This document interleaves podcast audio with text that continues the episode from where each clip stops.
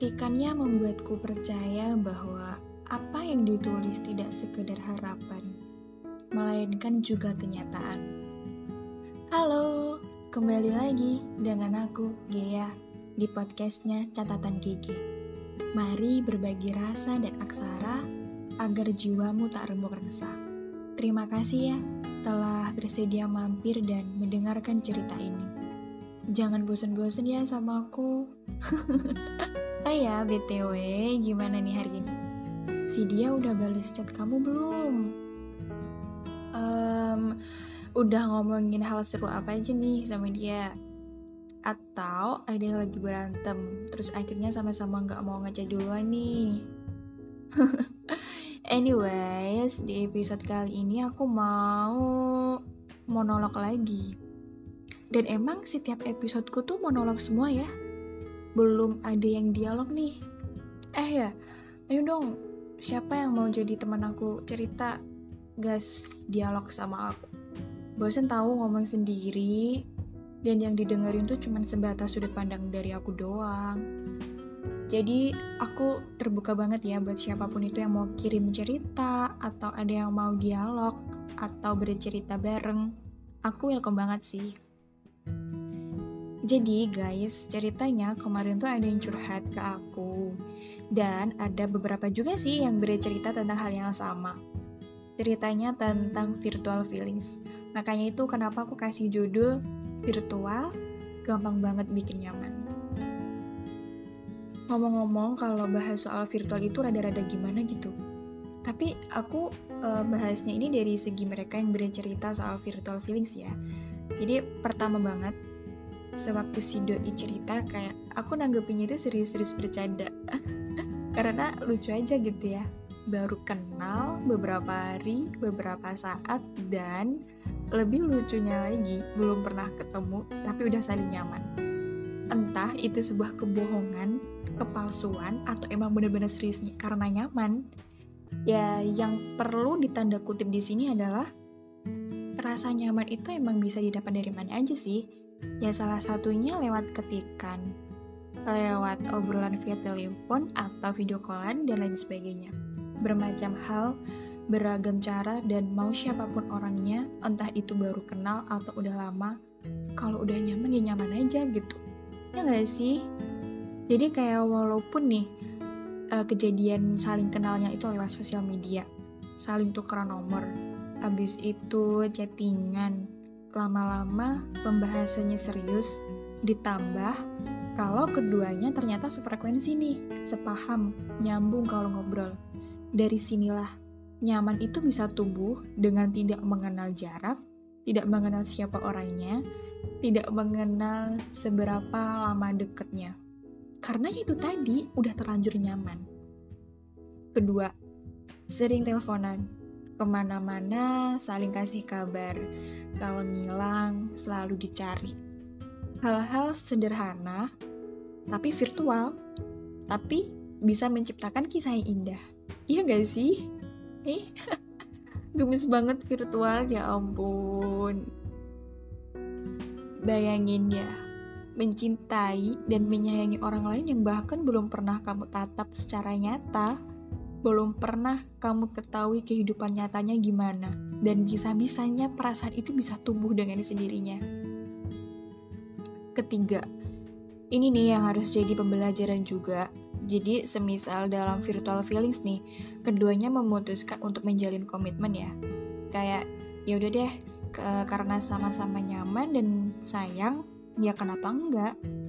Dari beberapa yang cerita ke aku, mereka tuh bilang gini, cuman di virtual aja bilangnya bakal menerima apa adanya. Tapi giliran udah first time ketemu terus beberapa hari kemudian ngilang, gak ada kabar. Karena mungkin si dianya mengetahui kekurangan kita yang nggak bisa dia terima. Menurutku itu sih. Aku lebih mikir ke ini sih.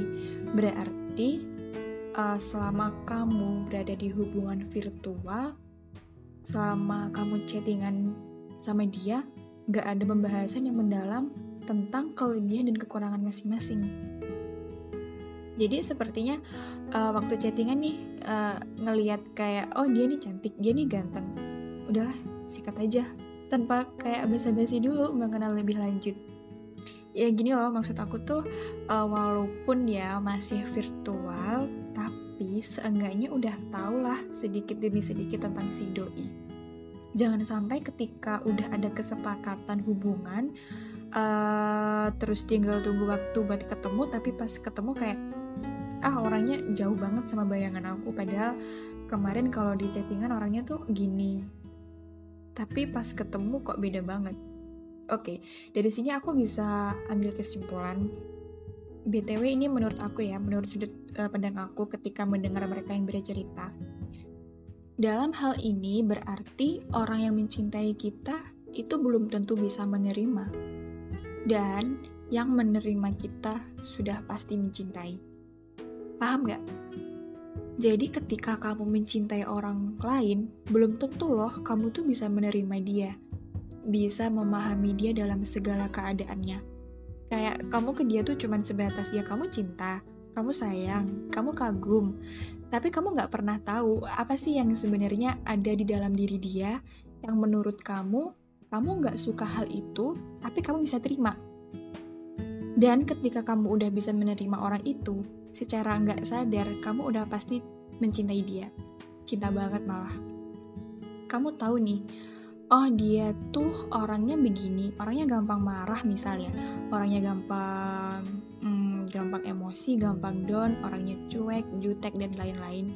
Tetapi kamu malah makin sayang aja sama seseorang itu karena kamu udah bisa terima segala hal yang ada di dalam diri dia gitu. Ya itu aja sih. Hmm, aku cuman pengen bilang aja. Hati-hati karena masalah perasaan itu nggak akan ada habisnya. Aku nggak bisa bilang kalau yang virtual udah pasti gagal nggak kenyataannya pun juga banyak kok yang berhasil semua tergantung ini ya balik lagi ke pribadi masing-masing balik lagi ke person kalau kamu percaya sama diri sendiri dan kamu percaya sama dia pasangan kamu menurutku gak ada salahnya juga kok bertahan. Cuman emang harus lebih bersiap untuk segala risiko yang akan datang, khususnya pejuang virtual nih. Ingat, kalau dia sama kamu dengan modal ketikan aja bisa sayang dan nyaman, berarti dia juga bisa dong melakukannya ke orang lain dengan cara yang sama. Jangan kaget kalau virtual itu banyak bohongnya. Ya gimana nggak bilang bohong kalau nggak pernah ketemu aja tapi udah ngajak jadian.